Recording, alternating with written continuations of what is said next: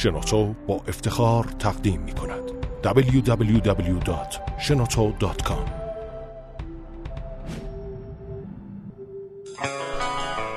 با سلام به قسمت 21 پادکست کاریا. خوش اومدین. من حمید رضا احمدی هستم. من هادی فرنو و این هفته با آقای محسنی محمد رضا هستیم. مدیر شرکت پیک برتر. و می‌خوایم یه ذره در مورد شکست در مورد این سالها تجربه که داشتن توی پیک برتر و استارتاپ که تازگی رو اندازی کردن صحبت بکنیم. سلام آقای محسنی. منم سلام عرض می‌کنم و خیلی خوشحالم که در خدمتون هستم. می‌تونین یه توضیح خیلی مختصر از این که از اون سالهایی که شروع کردین بگین شاید قبل از پیک برتر هم سری کارهایی تو این زمینه می‌کردین و یه ذره در مورد خود پیک برتر توضیح بدین. من آشناییم با حوزه تبلیغات. خب فکر می‌کنم زمانی که دیگه وارد تهران شدم و به عنوان دانشجو شروع به کار کردم ایجاد شد. سال سال 76 و اون موقع یادمه که یه خانمی بود خانم محبوب هر کجا هست من خبری ازش ندارم خدا خیرش بده. اون موقع این بود که ایشون خودش یک جایی داشت که موسیقی تدریس می‌کرد و مثلا مدرسان موسیقی رو میفرستاد به جاهای مختلف. بعد برای تبلیغش با هم هم فکری کردیم که چه کار بکنیم چه کار نکنیم. گفتیم تبلیغ چهار تا آموزشگاه دیگه چهار جای دیگه هم بیاریم بزنیم. اون موقع هنوز اصلا با صنعت چاپ و با اینها من آشنا نبودم. به خاطر همین شروع کردیم از این برگه های آچار طراحی کردن و اون موقع اصلا شرایط طراحی هم اینجوری نبود که مثلا در گرافیک بشه خیلی کارجه مثلا می‌گفتن چاپ چهار رنگ یعنی اینکه یه خط قرمز باشه خط آبی باشه خط زرد باشه این اینجوری بود. بعد اینو مثلا ریسو چاپ می‌کردیم چاپ دو رنگ و یه دو تا شماره بیرون دادیم و دیگه من اون موقع مشغول شدم در یک آموزشگاه کنکور جای دیگه ای و دیگه اون کارم تعطیل شد. تا اینکه سال 79 من دیدم اتفاقا در این حوزه خیلی اومدن کار کردن. مثلا شاید حالا اسم پیک هم از اونجا ما اون اسم اولیمون چاپار روز بود اصلا پیک و اینا نبود. بعد اسم پیک انتخاب کرده بودن زیاد بودن. شاید من همین الان رقبایی هم بعضیاشون هنوز از اون دوران فکر می‌کنم قاستک شهرک اینا مونده باشن ولی خیلی بودن. ما هم شروع کردیم با سختی بسیار زیاد. اینکه سختی ها که میگم طبیعتا من اعتقادم بر اینه که وقتی که شما یک کاری رو شروع می‌کنی در مراحل اولش این رشد کمی داره. و همیشه یک نگهبان آستانه ای هست که مدام به شما می‌خواد بگه که خب نمی‌تونی شکست می‌خوری نمیشه اصلا این کار جواب نمی‌گیره شرایط فضای جامعه آماده نیست و صحبت های مختلفی در این زمینه. تا سه چهار سالم ما واقعا این شرایط رو تحمل کردیم با سختی های بسیار زیادش. ولی خب من این جمله ای رو نمی‌دونم از کی شنیده بودم ولی تو ذهنم مونده بود که این به من می‌گفت که اکثر شکست ها در یک قدمی موفقیت اتفاق میافته یعنی همیشه هر موقع احساس کردی به آخر خط رسیدی یه قدم دیگه بردار و اونجاست که وقتی از نگهبان آستانه رد میشی می‌رسی به برکت. دیگه همه چیز برای شما به این صورت قرار خواهد گرفت که دست به دست هم میده تا شما مسیر موفقیت گسترده تری رو طی بکنید. البته میون حرفتون این این حرفو که یه قدمی موفقیت شکست ها اینا رو فقط آدمای موفق می‌زنن یعنی کسایی که همش شکست خوردن هیچ وقت نمیگن که ما اگه یه قدم دیگه برمیش یه ذره خب مثلا یه سری تیم‌ها هستش که بعد شکست بخورن دیگه بعد بعد اولین اولین مفهوم من از شکست اینه که یک مقداری من خیلی خودم این باور رو دارم که هر کلمی که به ذهنم میسپارم یا دارم ازش استفاده می‌کنم برای خودم تفسیر روشنی داشته باشه. مثلا من شکست برام منم خیلی از پروژه ها داشتم که شکست خورده خیلی کارها. همونقدر که شاید پروژه های موفق داشتم پروژه های شکست خورده هم داشتم. ولی اعتقادم بر اینه که پروژه ها شکست می‌خورن. افراد شکست نمی‌خورن. افراد یاد می‌گیرن. افراد تجربه کسب می‌کنن. و شکست افراد زمانی اتفاق میفته که دست از تلاش بردارن. وا بدن. این از نظر من میشه شکست. و الا خب پروژه در همه جای دنیا و در همه افراد موفق هم پروژه های شکست خورده زیادی داشتن. ولی اینکه افراد این خودشون از پروژه ها جدا کنن و این معنی ها رو از نظر من شکست یعنی تجربه از نظر من شکست یعنی یادگیری از نظر من شکست یعنی رفتن به جلو تلاش بیشتر از نظر من شکست یعنی اینکه کجاها رو ندیدم کجاها هوشیار نبودم کجاها رو دقت نکردم و بعد مسئولیت صد درصدش رو بپذیرم. و به هیچ چیز دیگه این رو به اصطلاح فرافکنی نکنم. حالا یک قسمتش رو بندازم گردن جامعه یه قسمتش رو بندازم گردن فل رقبا یه قسمتش رو بندازم گردن نمی‌دونم محیط اجتماعی. نه مسئولیت صد درصدش رو بپذیرم که ببینم من کجاها هوشیار نبودم. یه مثالی دارین که حالا پروژه‌ای که اون چیزی که می‌خواستین نشد ولی خب چیزی که از توش یاد گرفتین و خیلی خیلی پروژه های مختلفی وجود داره که من می‌تونم بگم که اینها چطوری پروژه ها شکست خوردن ولی باعث شدن که یادگیری ما در اون موضوع یادگیری بالاتری. مثلا من شاید اخیر یکی از مثالی که در سال گذشته یکی از پروژه‌ای که هزینه زیادی هم براش کردیم شکست خورد بگم یک به اصطلاح بستری رو ما داشتیم فراهم می کردیم که در حوزه ارسال غذا به نام چاشنیک که از هر کجا که شما می‌خواید این غذا رو براتون ارسال بکنه با مثلا حالا شرایط بهتری. همه اینها رو ساعت ها مطالعه کرده بودیم از بهترین اساتیدی که وجود داشت تو این حوزه دعوت کرده بودیم. خیلی این رو جلو رفتیم. و رفتیم و بعد دیدیم که خب خیلی جاها رو ندیدیم با همه این مطالعاتی که داشتیم. جاهایی که ندیده بودیم اینی که یکی از مهمترین بحث اینه که آمادگی بازار برای این کار رو ندیده بودیم. مثلا من یادمه که از اونجا بچه های ما سفارش غذا می‌دادن بعد اون پیک رستورانی که باهاش قرارداد داشتیم می آورد تراکت خود رستوران رو می‌داد. بچه های خود چاشنیک ها سفارش دادن. پیک خود مثلا اون تراکت خود رستوران رو می‌داد و می‌گفت که شما از اینجا دیگه از این پس سفارش بدید لازم نیست این کارو بکنه. خب بازار آمادگیشو نداشت واقعا. و علاوه بر اون ما یه جای دیگر رو که ندیده بودیم این بود که ما مثلا با دو هزار تا رستوران الان کار می‌کردیم.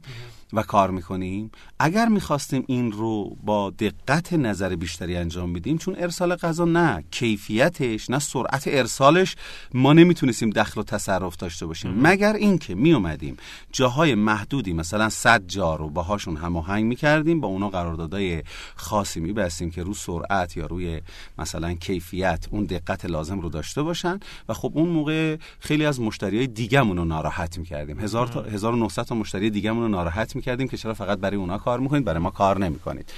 اینه که خب همیشه این تجربه ها باعث شد که ما بیایم ببینیم که در یک شرایط بهتری وایسادیم. من معتقدم بعضی وقتا نمی‌تونیم اسمش رو بذاریم شکست عقب نشینی بهش میگم من. لازمه. از اینجا عقب نشینی کردیم اومدیم.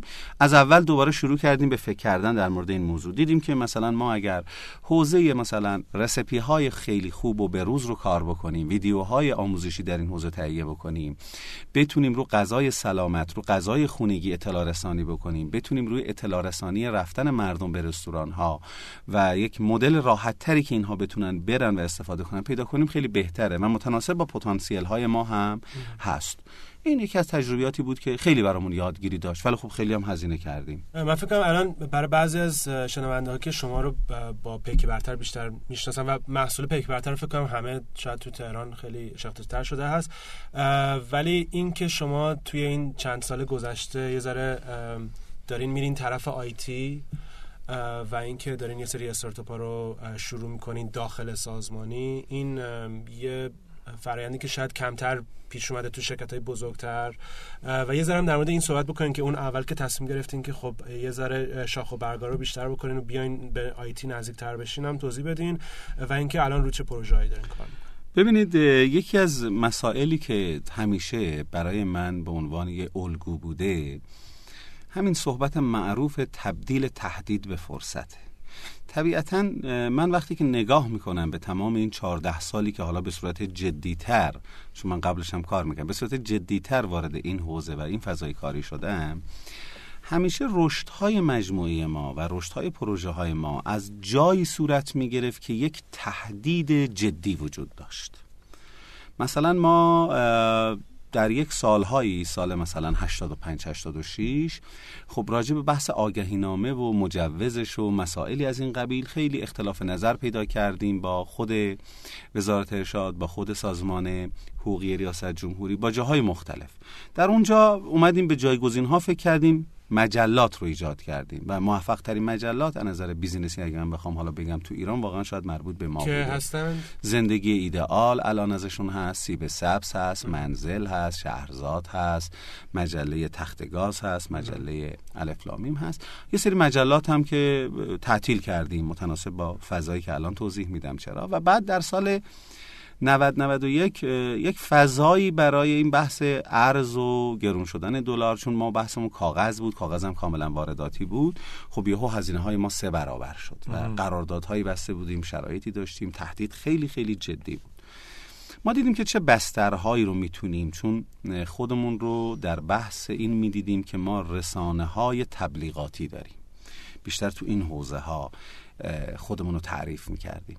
متناسب با این اومدیم رفتیم به سراغ حوزه آیتی و در اینجا خب قبلم البته شروع کرده بودیم چون این فقط این تهدیده نبود تهدید گرون شدن چون تهدید جدیتر بحث آشنایی بیشتر هر روز مردم با این فضا بود و به خصوص از زمانی که اسمارت ها وارد بازار شدن و به نظر من خیلی از فضای آشتی که ایجاد شد مردم ایران با فضای وب و فضای آیتی بحث اسمارت ها بود که خب به شدت هم داره جلو میره. الان اگر شما نگاه کنید درآمد مثلا خود فیسبوک که اعلام می‌کنه من 80 درصد درآمد ما طریق ویوهای موبایل دارم می‌گیرم یعنی از این شرایط دارم بهره می‌گیرم. ما این اینم یکی از چالش ها و یکی از تهدیدها بود که متناسب با کاری که ما داریم انجام میدیم. خب بنابراین ما متوقف کردیم توسعهمون رو در حوزه چاپ و مجلات حتی بعضی جاها یک سری چیزا رو هم حس کردیم که لازم باشه ذره چابکتر باشیم. به خاطر همین وارد این فضا شدیم. سایت برترین ها dot ir dot com رو راه اندازی کردیم که آگهی های ما یک نمایی هم در فضای اینترنت داشته باشن. البته هر کدوم از اینا رو اگه من می‌خوام توضیح بدم به چرایی و چگونگی و اینکه کجا شکل گرفت داستان طولانی میشه. ولی خیلی خلاصه اگر بخوام بگم اون برای نمایش آگهی های پیک برتر بود. یعنی اومدیم یه مقدار خود آگهی مثلا توانمندی بیشتری به پیک برتر یا ارزش افزوده ای رو به پیک برتر اضافه کنیم. بعد دیدیم که خب خیلی هم خوب میشه ازش پول در آورد و وارد اون حوزه شدیم. بعد دیدیم که ما این همه مطلب و مجله و اینها داریم. خب می‌تونیم یک سایتی رو بزنیم از مطالب همین مجلات و مطالبی که خودمون داریم. و برترین ها داتای ها رو راه انداختیم. البته من اینجا هم تاکید بکنم یه اشتباه استراتژیک بود که این اسم ها به یک نام بودن که بعدا عوض که نمی‌دونم واقعا دیگه الان میشه عوض کرد یا نه. ولی خب یه اشتباهی که درس های زیادی بعدا برای ما داشت. و بعد وارد حوزه رسانه های دیگه. یعنی ما اومدیم به این نتیجه رسیدیم که اگر ما بتونیم بسترهای تولید محتوایی خوب و ارزشمند رو شکل بدیم بر اساس اونها هم می‌تونیم رسانه هایی رو ایجاد کنیم که رسانه هایی که ایجاد کردیم و الان خیلی راضی هستیم. البته توشون یکی دو تا شکست هم داشتیم مثل همون چاشنی که گفتم که البته دوباره داره شرایط خوبی پیدا می‌کنه. ولی مثلا رسانه در حوزه مبلمان و دکوراسیون به نام چیدانه که الان شرط خیلی خوبی داره در حوزه بارداری و کودکیاری به نام نینیبان در حوزه ساماندهی اوقات فراغت که شرایط فوق‌العاده‌ای داره به نام همگردی در حوزه سلامت به نام الو دکتر و در حوزه ورزش به نام طرفداری. اینها رو ایجاد کردیم. البته ایجاد کردن اینها برای من یک روشی است که خیلی توصیه می‌کنم دوستانی که می‌خوام وارد این فضاها بشن کار گروهی و شراکت رو یادشون نره. چون این فرهنگ در ایران از نظر من بسیار ضعیفه و خیلی کم اتفاق میفته. چون شما می‌دونید که دیگه الان دوره ای نیست که ما در یک کار و کسب همه تخصص ها رو داشته باشیم. لازمه گروهی تشکیل بدیم که این تخصص ها رو داشته باشن. یکی از بهترین راه های تشکیل گروه اینه که افرادی که میان مدیریت می‌کنن در هر کدوم از این تخصص ها سهمی رو از اون مجموعه داشته باشن که اینها هم تمامیتشون رو بذارن و هم اینکه خب با تمام اون چیزی که دارن با تمام تمرکزشون وارد بشن. چون شما هم بارها از خود شما هم یاد گرفتیم که تمرکز یکی از اصلی ترین ویژگی هایی است که یک کار و کسب می‌تونه موفق باشه. حالا نه تنها ولی یکی از اولین هاشه که می‌تونه ماشه الان این تیمایی که دارین چیدانه و نینیبان و غیره کوچکترینشون چند نفره تو تیم؟ الان که خب متفاوت بستگی به نوع هر کدوم از اینها بستگی به تخصصش داره. اصولا اینها یه تیم تحریریه دارن هر کدومشون که این تیم تحریریهشون شامل بین مثلا طبیعتا بزرگترینشون برترین ها dot ir ه که حدود سی نفر تحریریه داره و خب یه گروه فنی هم داره پشتش که حالا برای کارهای پشتیبانی گروه promotion داره که اینها رو انجام میدن. در دیگر گروه ها تحریری ها حدودا بین مثلا 8 تا 10 نفره چون هنوز تازه داره شکل می‌گیره و گسترده میشه. گروه های فنی هم متناسب با حالا شروع تعدادشون ممکنه کمتر یا زیادتر باشه متناسبی که با رشد می‌کنه ولی همشون تیم های فنی هم دارن.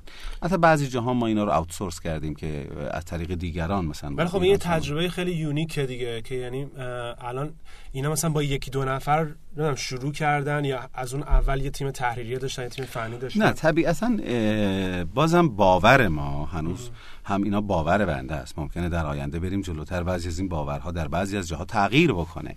ولی باور من اینه که خیلی کوچیک شروع بکنیم آروم آروم و با کارو بگیریم بازخور مردم و کاربرها رو بگیریم و متناسب با اینها جلو بیایم. هر روز به این تیم ها داره افراد اضافه میشه. متناسب با اون چیزی که ما احساس می‌کنیم الان نیازه. چون یکی از اشکالاتی که بازم من می‌بینم در استارتاپ ها که وجود داره الان بحث عجول بودنشونه یعنی خیلی دوست دارن یک شبه ره صد ساله برن. در صورتی که من نمی من این رو در این فضای امروز جامعهمون نمی بینم معتقدم که خیلی باید اول جای پاتو محکم کنی بر یک صفت تمرکز کنی بعد کم کم بیای دایره صفاتتو وسعت ببخشی. اگر شما هم نگاه کنید به اون حالا کار و کسب هایی که در این حوزه تو ایران موفق هستن می‌بینید این شیوه رو رفتن. حالا مثلا خیلی از افراد رو الان می‌تونیم مثال بزنیم که دقیقا همین شیوه رو رفتن. بعد شما انتظارتون از این حالا خود برترین dot ir dot com نمی‌دونم ولی مثلا چیز کوچیک‌تر هم چیدانه و نمی‌دونم هم طرفداری و اینا رو انتظارتون از این اینه که مثلا اینا بعد از یکی دو ماه سر به سر بشن و بعد سود بدن یا یه برنامه یکی دو ساله براشون دارین که می‌خواین سرمایه گذاری کنین که بعد از مثلا دو سال یا دراز مدت تر user generate کنن یا ممکنه فرق داشته باشه؟ حتما فرق داره. به دلیل اینکه هر کدوم از اینها کاربرهای خاص خودشو داره هدفهای متفاوتی هم دارن. بیزنس مدلشون ممکنه business model شون کاملا متفاوت هم هست بعضیاشون البته یکی از business model های پایه‌ای ما خب درآمد از طریق تبلیغات. یعنی این یکی از پایه‌ای های ما هست. ولی طبیعتا مثلا دارم میگم ممکنه یک محصولی البته خب ما پتانسیل های پشتش رو الان خیلی خوب داریم که سریع می‌تونیم اینها رو به مرحله سوددهی برسونیم. مثلا در نینیبان مثلا حالا شما مثال زدید ما محصولمون در سال اول یر به یر شد. البته زودتر از یک سال که اعتقاد ندارم یر به یر بشه ولی در سال اول یر شد. ولی محصولی هم داریم که در طول دو سال الان داریم روش کار می‌کنیم ولی هنوز یر به یر هم نشده. این مثلا همگردی مثلا الو دکتر ما حتی الان اصلا معتقدیم تا یک سال دیگه هم وارد اصلا درآمدزاییش نکنیم تا این بتونه شرایط بسیار مطلوب تری رو پیدا بکنه و با قدرت بیشتری وارد بشه. ولی اینکه انتظار داشته باشیم در یکی دو ماه یک کار و کسب شکل بگیره و درآمدزا باشه من نمی‌تونم این رو بپذیرم. خب این اتفاقی که داره تو پیک برتر میفته یه جوری پروسه‌ای که میشه گفت پوست داره میندازه پیک برتر از یک business سنتی فیزیکی کاغذی داره میاد میشه یه business online. و شما دارین تبدیل میشیم به یک شاید یک کلونی که مثلا business های دیگه داخلشه. چه برن... چه استراتژی برای این داری که بعد می‌خوای این business ها به صورت مستقل برن؟ یعنی پیک برتر یه هلدینگ بشه اینا به قول معروف spin out کنن بیان بیرون یا اینکه داخل مجموعه میمونن. چه برنامه واسهشون داریم؟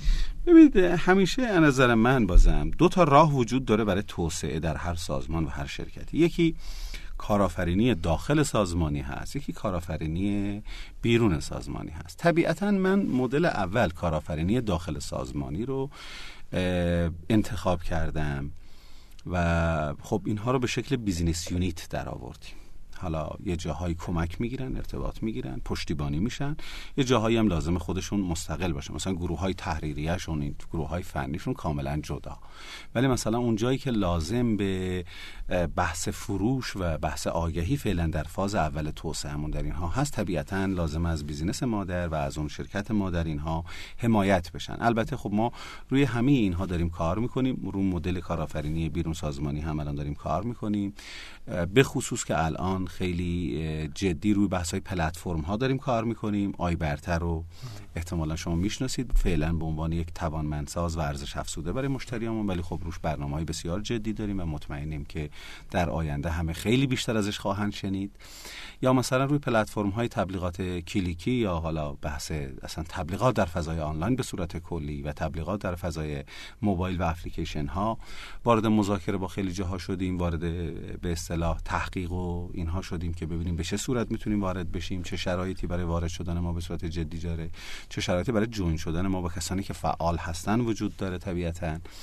اینها هم از این منظر داریم پیگیری می‌کنیم. یا ولی باز هم من به خاطر اینکه تمرکز خودم به هم نریزه سعی می‌کنم کارآفرینی داخل سازمانی رو بیشتر مد نظر داشته باشم تا بیرون سازمان. یه مقوله که آخرش می‌خواستم حتما بهش برسیم این که مقوله محتواست. شاید کسی که فقط با پیک برتر آشنا باشه اون چیز کاغذی شاید بگه خب مثلا پیک برتر که محتوایی نداره همش از از این ور می‌گیره. ولی خب به خاطر مجله هاتون به خاطر این الان نینیبان و چیدانه و چیزهای دیگه. شما الان خیلی وارد مقوله محتوا شدین و یه چیزیه که خیلی مبهمه شاید برای خیلی ها و محتوای خوب خیلی سخت گیر میاد تو توی ایران. خیلی جاها مثلا بیشتر ترجمه است مثلا و محتوایی که بخواد یه تیم تحریریه باشه که اینا رو بنویسن. خیلی نادره. شما چجوری بهش نگاه کردین و چجوری شروع کردین این ببینید من خیلی با حرف شما موافقم که واقعا بس بسترهای محتوایی در ایران بسیار ضعیفه. از یک طرف دیگه هم باور دارم که شاید ایران در بحث بین المللی در فضای صنعت و اینها دیگه خیلی کار سخت و پیچیده ای باشه بخواد رقابت بکنه. ولی معتقدم که در حوزه تولید دانش این قابلیت برای رقابت وجود داره. همونطوری که الان خیلی از کشورها در این حوزه توسعه خوبی داشتن. نمونه شاید سادش هند باشه که در این حوزه رشد بسیار خوبی رو داشته و الان درصد خیلی خوبی از سهم بازار رو تو این حوزه داره. من فکر می‌کنم در کشور ما همین قابلیت بسیار جدی وجود داره و لازمه که زیر ساخت هایی که برای این کار تهیه میشه از دورانهای مثلا کودکی حتی شروع بشه. و حتی من یک انجمن به اصطلاح غیر انتفاعی رو برای این کار راه اندازی کردیم و رو اون داریم کار می‌کنیم که اصلا این نوع توسعه رو در جامعه ببینیم از چه شکلی میشه تاثیر بیشتری گذاشت و رقابت کرد. طبیعتاً با توجه به ضعف محتوایی که در اینجا وجود داره در ایران من توصیه می‌کنم حتما کسانی که واقعا توانمندی تولید محتوا دارن و حالا این تولید محتوا صرفا بر اساس یک سری نظریه های دانشگاهی نیست بر اساس تجربیات بر اساس ترکیب اینها با هم بر اساس اون چیزی که می‌تونن یاد بگیرن. حتی تعهدی که من شنیدم کانون کارآفرینی داره راجع به این که بتونه زبان برنامه نویسی رو به بچه های دبیرستانی یاد بده. خود اینها به نظرم خیلی می‌تونه تاثیرات شگفتانگیزی داشته باشه در آینده. می‌تونه این فضا رو بهتر و بهتر بکنه. ولی یه بازم همون جوری که میگیم در کار و کسبمون یه شبه نمیشه ره صد سال رفت. در این حوزه هم باید صبر داشته باشیم و با آگاهی و اطلاع رسانی به مردم بتونیم این شرایط رو ایجاد بکنیم. الان مثلا یه نفر میاد می‌خواین به عضو تحریرتون اضافهش بکنین. حالا الان خودتون درگیر استخدامشون هستین اینا یا نه. ولی مثلا چه چه رزومه ای باید داشته باشه که وارد بعد انشاش خوب باشه فقط نصرش خوب باشه بعد تجربه تو اون زمینه داشته باشه؟ ببین طبیعتا من خودم درگیر استخدام فردی افراد نیستم ولی خب واحد منابع انسانی و توسعه انسانی پایدار ما اومده قواعدی رو برای هر کدوم از اینها متناسب با نیازهای ما در حال حاضر ایجاد کرده. خب طبیعتا دوستانی که تجربه یه کار روزنامه نگاری، خبرنگاری، نوشتن مطلب داشته باشند در اولویتن کسانی که این حوزه رو اگه بخوایم ذره فراتر بریم مثلا در حوزه بین المللی تونستن مقالاتی رو ارائه بدن و تونستن تو اونجا تأثیر گذار باشن متناسب با اون وبسایت های تخصصی که ما داریم. طبیعتا این خب خیلی در اولویتن ولی خب ما یک کار جالبی هم داریم می‌کنیم. فقط افراد اگر واقعا یه حد های اولیه مثلا بلد باشه فقط نصر خوبی بنویسه اینها رو میاریم تحت آموزش قرار میدیم و ازشون استفاده می‌کنیم. و خیلی داشتیم از این نیروهایی که الان نظر من نخبه هستن. یعنی کسانی که اومدن در اینجا فقط بر اساس علاقهشون و اون حد اقل حد که داشتن شروع کردن و الان شرایط بسیار خوبی رو دارن. کسی می‌تونه آموزش شما رو مثلا من می‌تونم بیام سر کلاس؟ البته آموزش رو من نمیدم. آموزش رو الان دوستانی که مسئول هر کدوم جداگانه آموزش می‌بینن. ولی البته منم خودم شخصا در مجموعهمون آموزش هایی رو دارم و یکی از دلایل به نظر من خیلی خوبی که در مجموعه ما وجود داشته و باعث رشد همیشگی ما بوده. یعنی می‌تونم بگم در این 14 سال ما در هیچ سالی نبوده که کمتر از 30 درصد رشد در مجموعهمون باشه. بعضی سالها ما 100 درصد رشد گذروندیم. با توجه به اینها یکی از ویژگی های خیلی خوب اینه که سازمان رو شما به یک سازمان یادگیرنده تبدیل کنید. و سازمان یادگیرنده طبیعتا باید یاد دهنده هم باشه. یعنی همه افراد در حینی که یاد می‌گیرن لازمه یاد دهنده باشن. ما خیلی خوب تو این حوزه کار کردیم. و این به عنوان یک پکیجی که باعث ماندگاری افراد هم شده خیلی کمک کرده. یعنی من می‌خوام به دوستان بگم آره یعنی وقتی که ببینید در مسیر رشد من نظرم اینه که هر پروژه هر شرکتی هر به اصطلاح استارتاپی هر آدمی هر انسانی زمانی سرزنده و نیرومنده که در حال رشد باشه. و الا اگر حتی شرایط و درآمد خوبی داشته باشه ولی در حال رشد نباشه معتقدم میره توی رکود و میره تو بقا. و زمانی که ما یه چیزی که داریم و فقط می‌خوایم همون رو حفظ کنیم زندگی ما زندگی بقاییه. و در رکوده. ولی زمانی که تو برای توسعه و برای رشد تعهد میدی به خودت این میره توی فضای یادگیری و یاد دهندگی خیلی خوب میشه اگه بتونین یه سری چیزا رو عمومی کنین پابلیک کنین یه جا منتشر کنین که واقعا تو سال شما به مثلا چند درصد از افرادتون آموزش میدیم بعد اونا برمیگردن به نسل بعدی آموزش میدن. این چیزا خیلی لازمه که راهکارهای واقعا ما خودمون تو کانونم یا هر استارتاپی که داشته باشیم سعی اینه که همه یادگیری این چرخه به چرخه هم یاد بگیرن هم یاد بدن. و این در واقع best practice ها خیلی خوبه که از شرکتی که تو این زمینه سالها تجربه دارم بیاد بیرون. یه نکته ای که من می‌تونم به عنوان پایه این سازمان یادگیرنده بگم و خیلی می‌تونه مؤثر باشه اینه که یک سازمان از مدیرش شروع میشه و از مدیرش این وسعت می‌گیره.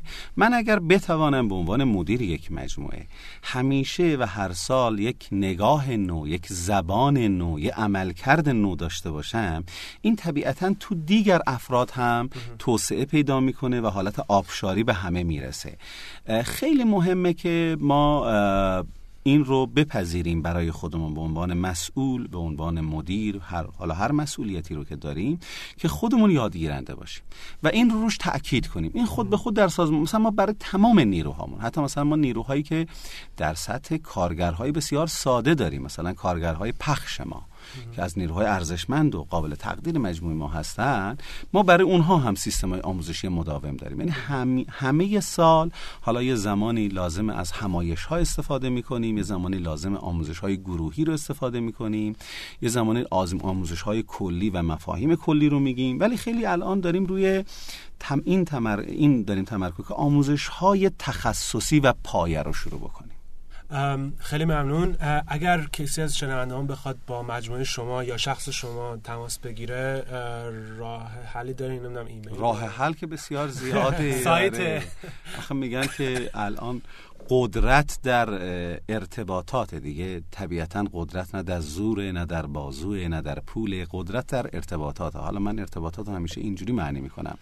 یه قسمت عظیمش ارتباطات. با درون خودت یه قسمت عظیم یه قسمتی هم که حالا من حدود سی درصد می‌دونم ارتباطات با دیگران هست. پس طبیعتا افراد خودشون راه ارتباطی رو پیدا می‌کنن ولی شماره شرکت ما که می‌تونن واسه 230 هست. شماره ایمیل, ایمیل من هم محسنی 1977 جیمیل هست که می‌تونن از این طریق منم این تعهد رو در اینجا بر میدارم که هر آن چیزی که ایمیل در این حوزه ها و سوالی باشه جواب بدم شخصا. خیلی عالی. خیلی ممنون. این بود قسمت 21 پادکست کاریا. ما, کاریا. ما در استودیو شنوتو هستیم. خیلی ممنون که شنوتو میزبان و تدوین کننده این پادکست ها هست. تا هفته دیگه من همینجوز احمدی هستم. من هادی فرنوز راه ارتباطی و راه ارتباطی با کاریا اگه می‌خواین داشته باشین ادساین کاریا ایدیو توییتر منم اد هادی فرنود با اویو است. خیلی ممنون آقای محسنی و تا هفته دیگه.